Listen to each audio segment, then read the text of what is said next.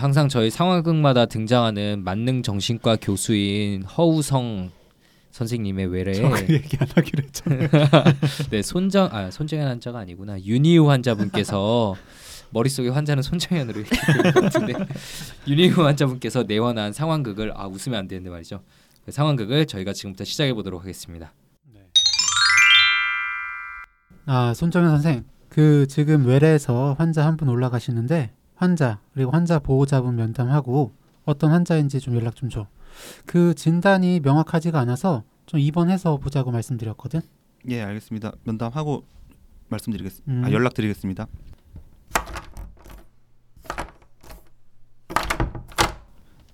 예, 안녕하세요. 윤희우 환자분 담당하게 된 의사 손정현이라고 합니다. 그 허규영 교수님께 그 입원하러 올라오신다는 말씀은 전해 들었, 들었고요. 교수님 외래 진료에서 뭐 말씀은 나누, 나누셨겠지만 조금 더 자세히 여쭤보도록 하겠습니다. 그 어떻게 병원에 오시게 되셨나요? 아 예 제가 희우 아버지인데요. 얘가 이제 고등학교에 들어가더니 요즘 들어서 자꾸 가출해서 걱정이 많아요. 원래 좀 말을 안 듣는 편이긴 해도 이 정도까지는 아니었는데 도저히 뭐 집에서 어떻게 할 수가 없어가지고 여기까지 데려오게 됐어요. 아니 그건 집에 있으면 심심해서 그랬지. 뭐 밖에 나가면 친구들이랑 놀고 그러는데 집에 있으면은 공부만 하라고 그러잖아요. 내가 아무리 이야기해봐야 엄마나 아빠는 이해 못하니까 계속 싸우기만 하는 것 같아요. 네네. 그 제가 그 우리 희우 먼저 면담을 하고 아버님께 다시 그 말씀 나누도록 할게요. 예 알겠습니다. 희우야 이제까지 가출한 적이 몇 번이나 있어? 가출해서 제일 길게 집에 안 들어오고 밖에서 지낸 게 며칠 정도야? 아 글쎄요. 하루 나갔다 온 것도 쳐야 되나? 자고 온 것만 쳐요. 어, 자고 온 것도 치면은 한 세 번 정도 되는 것 같고요. 지난번에는 한 3일 정도 있다가 집에 들어왔는데 하다 보니까 지낼만 하더라고요. 친구들이랑 같이 있으니까 되게 좋았어요. 같이 노는 것도 재밌고 이번에 일주일 정도 친구 집에 돌아가면서 있다가 결국 걸려서 잡혀 들어온 거죠. 아빠 카드로 맥도날드에서 긁고 막 먹고 나오는데 아빠가 그 앞에서 기다리고 있더라고요.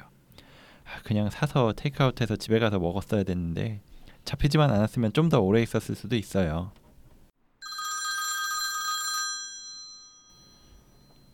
어 손정현 선생, 그 면담 좀 해봤어? 어때? 그 잠깐 이야기했을 때 conduct 같기는 한데 그 가출한 것 말고는 conduct 의심할 만한 게 좀 특별히 없어 보여서 말이야. 한 달 전부터 시작됐다고 해서 그 다른 질환 가능성은 없나 해서 좀 입원시켰거든. 아 예 선생님. 그 희우하고 희우 아버님 면담했는데요. 그 말씀하신 대로 한 달 정도 전부터 그 episodic하게 그 가출을 하는 conduct behavior가 나타났던 것 같습니다. 그 싸우거나 물건을 부수거나 하는 그런 폭력 행위는 없었고요. 이 물건을 훔친 적이 몇 번 있는데 이 희우 말로는 친구들이 하는 걸 보고 따라하거나 충동적으로 했던 걸로 생각이 됩니다. 그 3개월 전쯤에 이 부모님 두 분이 이혼한다는 얘기를 듣고 좀 힘들어했다는데 당시에는 우울증 진단 기준에 거의 맞았던 걸로 판단이 되고요. 아, 그래? 예, 예. 그 청소년기 우울증에서 나타나는 컨덕 비헤이비어인지 근데 지금은 얘기하는 것도 좀 산만해 보이기도 하고 말도 많이 하고 있어서 혹시나 그 매닉 스위치해서 지금 조증이나 경조증 상태는 아닌지 품행 장애를 진단할 수 있는 다른 모- 모습은 없는지 봐야 할 것 같습니다. 그래 그래 그 면담 잘했고 그 기분장애 아닌지 좀 잘 봐야 될 거야. 그리고 기록에서 봤겠지만 희우가 어렸을 때 내 외래에서 ADHD로 약 받아간 게 몇 번 있거든. 그 ADHD에서 나타나는 그런 충동적인 모습은 아닌지도 좀 보라고. 그 보호자분께는 설명했으니까 심리 검사 처방하고 당분간은 큰 문제 없으면 병실에서 모습 잘 관찰하면서 결과 나올 때까지 약은 좀 천천히 시작하지. 예, 알겠습니다, 선생님.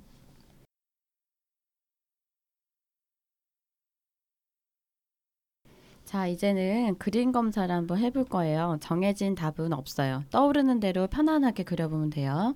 어 근데 이거 나무 그려보라고 했는데 무슨 나무를 그려요? 아, 일단 그리긴 했는데 색연필 주시면 안 돼요? 그냥 그리려니까 심심한데 하긴 색칠을 하면 잘 못 그린 것처럼 보일 수도 있어요. 제가 색 고르는 걸 좀 잘 못하거든요. 어, 작년에 미술 시간에 풍경화 그리는 게 있었는데 그때가 봄이었거든요. 근데 그거 아세요? 봄에 빨간 단풍나무가 있는 거? 그게 있어서 그냥 빨갛게 칠했었거든요. 그랬더니 선생님이 뭐라고 하는 거예요. 전 그냥 빨간 단풍나무가 있어서 빨갛게 칠한 건데 봄에 단풍이 드는 게 뭐가 있냐고 하면서 아, 미술 선생님이 단풍나무 색도 모르고 진짜 이 말이 안 통해요. 자, 지금부터는 여러 가지 질문도 해보고 과제들을 풀어보도록 할 건데요. 잘하고 못하고가 중요하기보다는 희우 학생이 할 수 있는 만큼은 최선을 다해서 선생님한테 보여주는 게 중요해요. 준비됐어요? 네. 네, 시작해 볼게요. 네. 근데 이거 그래도 잘하는 게 중요하지 않아요? 재작년에 IQ 검사하는데 잘했다고 생각했는데 110밖에 안 나왔거든요. 그래서 아빠가 너 누구 닮았길래 머리가 안 좋지? 이러는 거예요. 그때 진짜 속상했어요. 이번에 IQ 검사도 있다고 했잖아요. 그러니까 이번엔 꼭 140 넘길 거예요. 혹시나 점수 좀 낮아도 선생님이 좀 올려주면 안 돼요? 아, 진짜 점수는 아니어도 아빠한테 말할 땐 140 넘었다고 하면 좋을 것 같은데 아니에요. 농담이에요. 저 이거 점수 별로 신경 안 써요.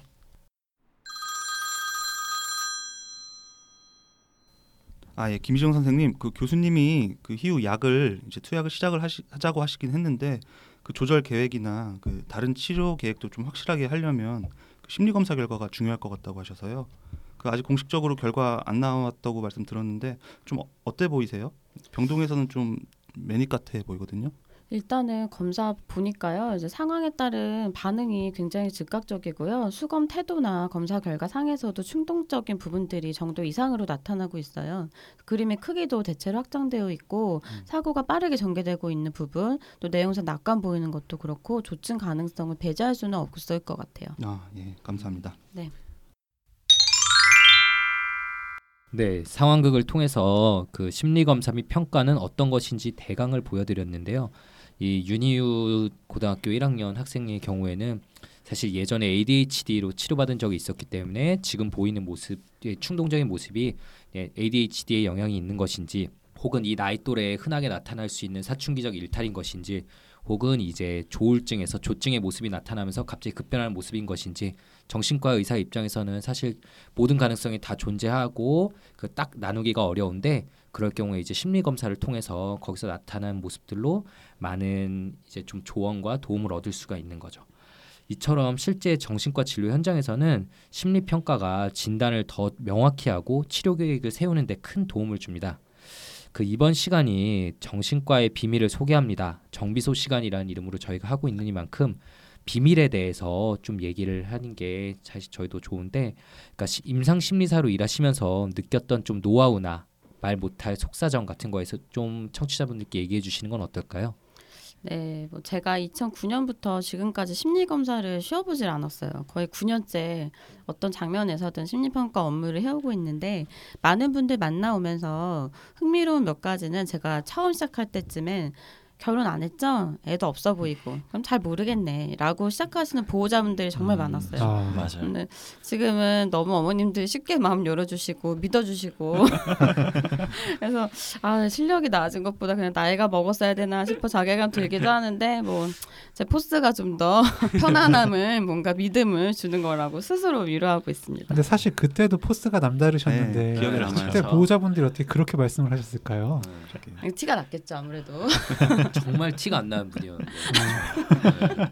근데 말씀하신 게이 저희 정신과 의사들도 진료실에서 자주 겪는 일이에요. 그 선생님이 너무 젊어 보여가지고 신뢰가 안 간다 이렇게 말씀하시거나 아니면 지금 김희정 쌤 말씀드렸다고 한 것처럼 뭐 결혼 안, 하, 안 하, 그러니까 너 이거 안 해봤는데 어떻게 내 마음을 이해할 수 있겠냐 이런 분들 많이 계시거든요. 음.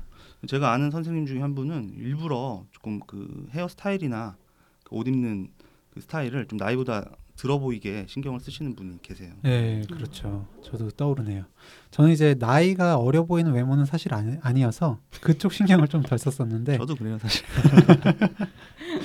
근데 목소리는 좀 신경이 쓰였었어요. 이제 워낙에 약간 좀 하이톤인 편이잖아요. 그래서 이제 진료실에서는 이렇게 말하는 톤보다는 좀 낮게 얘기하려고 좀 노력을 했었죠. 실제로 1년차 때 교수님께서 허 선생은 왜 이렇게 목소리가 옷소리티가 없어 하시면서 오- 오소 뭐라고요? 옷소리티, 그러니까 아. 권위가 없다고 그러시는 거예요. 네. 그래서 노력해야 한다는 말씀을 하셔서 그때 막 뭐 복식 호 복식 발성을 해야 되나 약간 이런 너무 이해해서 미안해요 선생님. 왜 말했는지 알 것 같아요. 네. 그때 규영이 상처받았던 모습이 좀 어, 생생하네요. 그 형이랑 같이 있었을 아저 어떡해. 지금은 좀 낫죠. 네. 감사합니다. 아이고, 그때도 뭐 근데 저는 네, 저도 뭐 얼굴은 안 그랬지만 목소리가 좀 어려 보인다는 얘기를 들어서 규영이 같은 고민을 했던 적이 있었는데 그래도 규영이 아까 얘기한 대로 목소리 많이 좋아진 것 같으니까 자신감 가지면 될 것 같고요. 그리고 저희 정신과랑 마찬가지로 임상심리 선생님들도 사람 대하고 평가하다 보니까 신경이 안 쓰일 수가 없을 것 같아요. 저도 선생님 처음 봤을 때부터 포스가 남다르다고 생각했었고 오히려 지금 거기서 수련 받고 있는 수련생들이 너무 무서워하지 않을까 걱정이 되네요. 맞아요. 일단 오해신 것 같고요. 저하고 사이 너무 좋고요. 저희 너무 이렇게 섬에 왜 따로 떨어져서 서로 의지하고 지내고 있기 때문에 수련생분들 저기 네, 사연 메일 부탁드릴게요. 아유, 아무튼 원래대로 돌아가서요. 사실 평가가 보통 3, 4시간 이상 진행이 되거든요. 많이들 힘들어하세요. 맞아요. 음. 네. 아 그쵸. 그, 그냥 서너 시간 대화하는 것도 힘든데 내가 지금 평가를 받고 있다고 생각하고 그 긴 시간 동안 이 받아야 된다고 하면 정말 지칠 것 음. 같아요. 네, 맞아요. 그렇죠. 그래서 달래고 격려하는 막 파이팅 외치는 그 부분이 굉장히 훌륭해지고 있고요. 아, 무엇보다 지금 음. 저는 이제 수련 감독자라고 해서 이제 그 저희 수련생들이 심리평가 보고서 싸우면 그 확인하고 수정하는 일을 주로 하고 있거든요. 그래서 뭐 주변 네 여러 사람들과 특히 예민한 평가 싸울 때도 단어 하나는 조사 등에 굉장히 민감하게 반응하게 되고요. 그래서 더 잘 이해하고 싶다 보니까 더 명확하게 하고 싶어지고 하다 보니 더 물어보고 하게 되는 부분이 있더라고요. 네. 어떻게 보면 사실 직업병이신 거죠. 그 막 얘기를 하시다가 잠깐만요. 지금 그 단어는 어떤 뜻으로 사용하신 거죠? 좀 더 자세히 얘기해 주세요. 뭐 이렇게 네, 말씀하시는 거예요. 그렇죠. 그렇게 되는 거예요.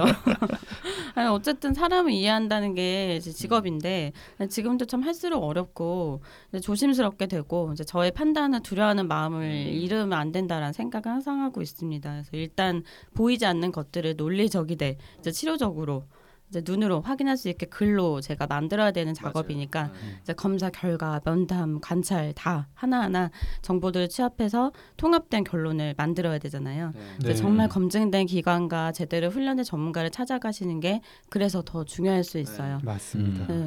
그래서 특히 검사 시간이 종류에 따라 좀 다르긴 한데 아동이나 청소년은 두 시간이면 풀 배터리가 되기도 하거든요. 근데 그보다 이제 더 짧은 시간 이내로 진행됐다고 하면 좀 비 윤리적이고 대강대강하는 전문가를 만나신 걸 수 있으니까요. 그런 부분을 좀 따져서 확인하시기 바랍니다. 네. 저랑 되게 친한 형이 그 자녀 문제 때문에 처음으로 이제 소아정신과에 가가지고 네. 이제 아- 자녀분이 이렇게 심리 검사를 받게 됐는데 아, 저한테 원래 이렇게 비싼 검사냐, 네네. 아 이거 꼭 해야 되냐 좀 막 이러더니 보고서를 받아보고 나서는 그냥 말이 확 바뀌더라고요. 아, 아, 이거 보고서 보니까 정말 내가 이 돈만 줘도 되는 것 같냐라는 생각이 들더라면서 저한테 그 보고서를 보여줬는데 거기는 정말 제대로 하신 선생님인지 저도 굉장히 긴, 긴 글로 그 아이의 현재 상태를 종합해 내용을 보니까 어, 너무 잘 쓰셨더라고요. 네, 그분은 이제 제대로 하시는 네. 분인 거죠. 음, 음. 네. 아 그래서 지금 김희정 선생님이 얘기해 준 것처럼 검사가 두 시간 이내로 짧게 진행되었을 경우에는 좀 대강대강 하는 걸 수도 있다. 이런 것들은 좀 중요한 포인트일 수도 있겠네요. 청취자분들도 유념해 두시면 좋을 것 같고요. 역시 김희정 선생님의 노하우와 경험이 저희에게 좀 많은 도움이 되는 것 같습니다. 아 진짜 아유, 정말 감사합니다. 네, 뭐 진짜 오, 저희와 옛날에 햇병아리 시절에 만났던 걸 생각하면 지금 정말 포스가 더욱 더 남달라지셨는데 예, 임상 심리에 대해서 그간 궁금해하시는 청취자분들이 많이 계셨는데 오늘 방송을 통해 그 궁금증을 어느 정도는 좀 해소시켜 드릴 수 있지 않았을까 이렇게 좀 생각을 합니다. 그러면은 좀 시간도 있고 이 정도에서 오늘 방송을 정리해 볼까 하는데요. 어, 녹음 어떠셨는지 김희정 선생님의 소감 어, 두 번째로 좀 들어볼게요. 네, 우선은 제가 어쨌든 뭐 말씀 중에 혹시 제가 뭐 잘못된 내용을 전달하지 음. 않았나 어쨌든 임상심리학자 대표 아닌 음. 대표로 어쨌든 말씀하게 되는 부분이라 조심스럽긴 하네요. 다시 한번 또 하다 보니 이제 혹시나 좀 더 궁금증이 있으시거나 그런 분들은 메일로 받아도 되나요? 네, 네, 저희한테 주시면 보내주시면 제가 또 도움 드릴 수 있는 어. 부분은 또 설명을 또 드리도록 하겠습니다. 어. 할수 있는 한에서는 네. 그래서 어쨌든 심리 평가, 심리학의 세계가 굉장히 넓기 때문에 그중 한 영역이 임상 심리 영역이라는 거 네. 그리고 거, 저, 주로 저희가 하는 일이 심리 평가, 치료 이고 이제 연구 뭐 다른 일도 하지만요. 그래서 그런 데서 이제 심리 평가 중심으로 오늘 말씀을 드린 거라 내용을 이제 충분히 전달하고 하는 것도 좀 제약이 있기는 하지만 그래도 제가 드릴 수 있는 건 드리려고 한 것 같아요.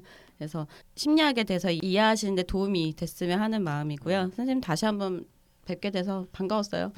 네. 영원조. 네, 뒤끝은 없어요. 그 결혼하시고 좀 안정되시면 한 번더 아, 오시는 건 네. 뭐 주제가 있으면 언제든 불러주십시오. 네, 네. 뭐 당연히 언젠가 재미있는 주제가 나오지 네, 않을까요? 네. 네, 저희 연락처에서 이제 뭐 지우거나 이러지 아, 마시고 아닙니다. 꼭 연락드리도록 네. 하겠습니다.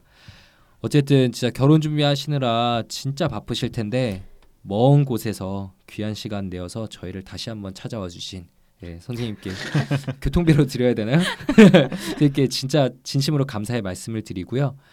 예, 오늘 방송은 여기서 마무리 짓고 그럼 저희는 다음번 예, 왜 이러는 걸까요 시간에 다시 찾아뵙도록 하겠습니다. 감사합니다. 감사합니다. 감사합니다.